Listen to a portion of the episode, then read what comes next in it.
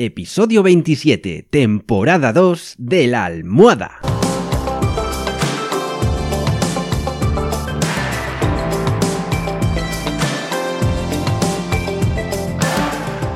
Bienvenidos y bienvenidas a esta segunda temporada del podcast de la almohada, un podcast en el que os cuento los trucos y estrategias para que podáis vivir sin complicaciones, con un mayor control de vuestra vida y que podáis ser vuestra mejor versión. En resumen, para que seáis más felices, que nos lo hemos ganado. Así que, si ya estamos todos, ¡comenzamos!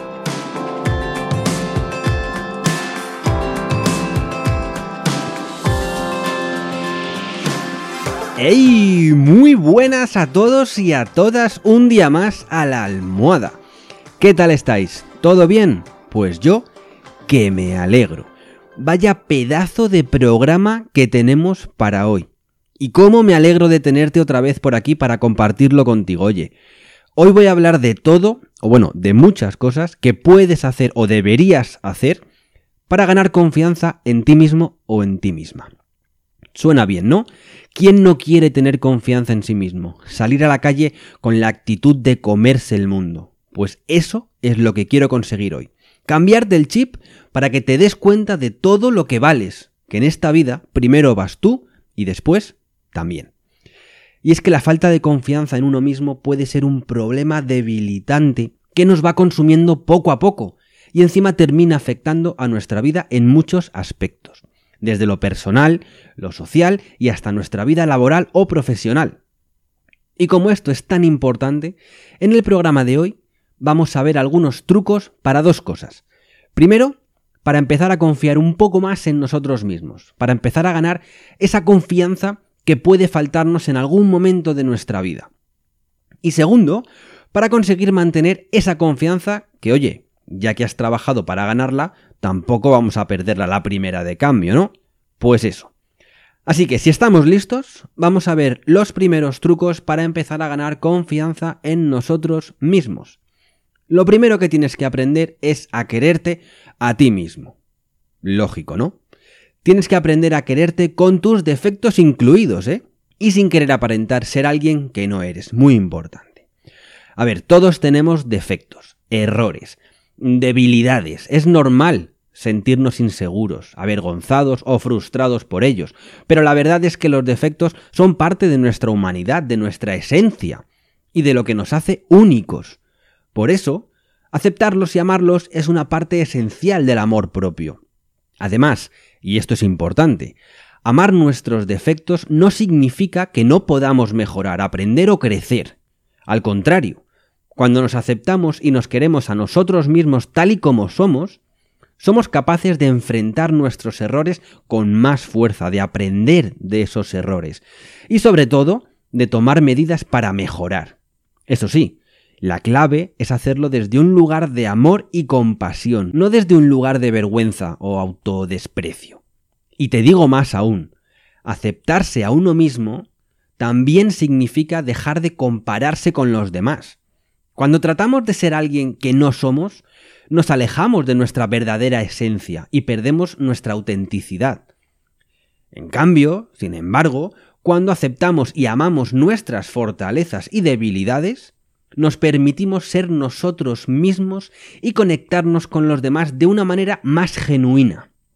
Así que, si quieres cultivar el amor propio, tu amor propio, te invito a que empieces a aceptar y amar tus defectos, Reconoce que eres humano, que tienes áreas en las que puedes mejorar como todo el mundo, pero que también eres muy valioso y digno, tal y como eres. Recuerda que, como dijo el poeta Rumi, la luz entra a través de las grietas, y esas grietas, esos defectos, son precisamente lo que hace que la luz brille en ti de una manera única y hermosa. Hablemos ahora de lo que nos rodea o mejor dicho, de la gente que nos rodea a diario y de cómo las personas que nos rodean pueden tener un impacto significativo en la confianza en nosotros mismos. A ver, está claro que no podemos evitar encontrar personas que nos critiquen, que nos desanimen o que nos hagan sentir mal con nosotros mismos. Pero es que por otro lado, también es posible rodearse de personas que nos apoyen, que nos inspiren, que nos ayuden a crecer. Estas personas pueden ser amigos, familiares, colegas. La verdad es que puede ser cualquiera y son esenciales para nuestro amor propio. Cuando estamos rodeados de personas positivas, generalmente nos sentimos valorados, escuchados, aceptados e incluso nos pueden contagiar su ánimo y su motivación, lo que nos ayuda a creer en nosotros mismos un poquito más. Además, estas personas nos animan a aceptar y amar nuestros propios defectos, a ser auténticos y a celebrar nuestras fortalezas, muy importante también. Por otro lado, cuando estamos rodeados de personas negativas, de personas tóxicas, pues siempre nos acabamos sintiendo juzgados, incomprendidos, nos sentimos mal. Nos hacen sentir que no somos lo suficientemente buenos o que no estamos a la altura. Y por eso mismo es importante elegir bien a las personas que dejamos entrar en nuestras vidas. Si alguien nos hace sentir mal o nos limita en algo, carrila al mono. Esto no siempre es fácil, pero ya te digo que es fundamental para el amor propio y para nuestra felicidad y bienestar. Y dicho esto, vamos con el tercer consejo del día. Haz cosas que te hagan sentir bien contigo mismo. Ya claro, pero ¿cómo sé yo qué cosas son esas? Pues no te preocupes, que yo te voy a dar algunas ideas. A ver, esto se puede resumir en hacer cualquier cosa que te guste hacer. Fácil, ¿no? Y sí, tengo que hablar sí o sí de hacer ejercicio regularmente. Moverte cada día. A ver, moverte, entiéndeme. Que sea con un poquillo de garbo. Pues eso, hacer un poco de ejercicio diario, como ya he dicho en otros programas, sino en todo, yo creo. Esto va a hacer que te sientas mejor físicamente y mentalmente. Tu cuerpo, ya sabes de sobra, que liberará endorfinas. Como siempre repito, las hormonas del placer, las hormonas del gustirrinín. Y además tu estrés se va a reducir. ¿Y qué pasa con esto? Pues que tu estado de ánimo mejorará y aumentará la confianza en ti mismo. Fácil, ¿no? Vamos, que ya lo sabes. Ponte las zapas y sal a pasear mientras terminas de escuchar este episodio, que todavía queda un ratillo. ¿Ya? Perfecto. Continuamos entonces. Otra actividad que puedes hacer para ganar confianza en ti mismo es aprender algo nuevo, ya sea un nuevo idioma, una habilidad o simplemente aprender algo sobre un tema que te apasione, que te guste. El proceso de aprendizaje y superación van a conseguir que te sientas orgulloso de ti mismo y que empieces a confiar. Al final, si te sientes orgulloso de ti mismo, la confianza va de la mano. Porque y lo que mola ver que vas avanzando en tu curso de inglés o que ya te queda menos para aprender a silbar una melodía, no sé, lo que sea. Eso mola mucho, ¿no? Por último, bueno, o mejor dicho, otra cosa que podrías hacer, ya que cada persona es un mundo y puedes descubrir miles de actividades más que te motiven y te hagan quererte un poco más, es un voluntariado, por ejemplo. A ver, esto como todo depende de cada uno, pero yo por lo menos me siento genial cuando veo que estoy ayudando a los demás. Y es que por lo visto, según he leído, al dedicar nuestro tiempo y esfuerzo a ayudar a los demás, eso va a hacer que nos demos cuenta de que somos capaces de marcar una diferencia en el mundo, aunque sea una diferencia muy pequeña. Y claro, esto nos va a dar un chute de autoestima de la leche. Y ahora, para que este episodio no se nos vaya a las chorrocientas horas, vamos a ver algunos otros trucos y consejos para mantener esa confianza que acabamos de ganar así, de la noche a la mañana. Una de las cosas más importantes que debes hacer es dejar de compararte con los demás, que eso lo hacemos todo el mundo. Esto puede ser una trampa que acabe dañando nuestra autoestima, porque hay alguno que se tira gran parte de su vida comparándose con los demás. Yo conozco mucha gente que está todo el día comparándose en todo ya sea físicamente, en plan, es más o menos guapo que yo, le queda mejor ese peinado, las gafas a mí no me quedan como a él o como a ella, o comparamos nuestras habilidades como tiene mejor don de gente, o se le da mejor cantar que a mí, no sé, mil cosas. Al final te juro que hay gente que encuentra cosas con las que compararse con los demás que ni a mí se me ocurrirían, en serio. Pero vamos, que lo repito una vez más. En lugar de centrarnos en los demás, en lo que los demás consiguen, Céntrate en tus propias habilidades, en lo que puedes hacer para mejorarlas, en tus logros. Tú, como yo y como todos, tenemos nuestras fortalezas y nuestras debilidades. Seamos conscientes de ello.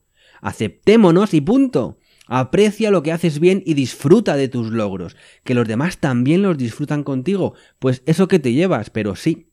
Tú eres tú y tienes que darte cuenta de eso.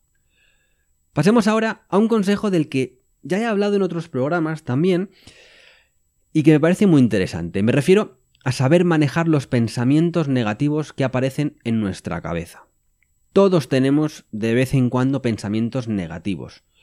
El problema llega cuando esos pensamientos se vuelven habituales y no solo no nos los podemos sacar de la cabeza, sino que encima nos acaban afectando. Hay pensamientos que nos impiden ser felices o que nos impiden tener confianza en nosotros mismos. Me refiero a esos pensamientos críticos o autocríticos e incluso catastrofistas. Pero al final son eso, pensamientos, y solo tú puedes aprender a gestionarlos de la mejor manera. Esto os lo resumo un poco porque os voy a dejar el enlace al programa del que habla justo de esto en las notas de este episodio, pero básicamente cuando un pensamiento negativo surge, debemos tomar un momento para reflexionar sobre él y tratar de identificar su origen. Casi siempre los pensamientos negativos se basan en distorsiones cognitivas, que podemos decir que es muy parecido a las pajas mentales. Y también se basan en suposiciones no verificadas o exageraciones, que viene a ser cosas que ponemos en boca de otros sin ni siquiera saber lo que están pensando realmente. Una vez identificado el pensamiento negativo, es hora de jugar. Y ahora me vais a entender. Si ha entrado en tu cabeza un pensamiento del tipo es que no soy suficientemente bueno para este trabajo.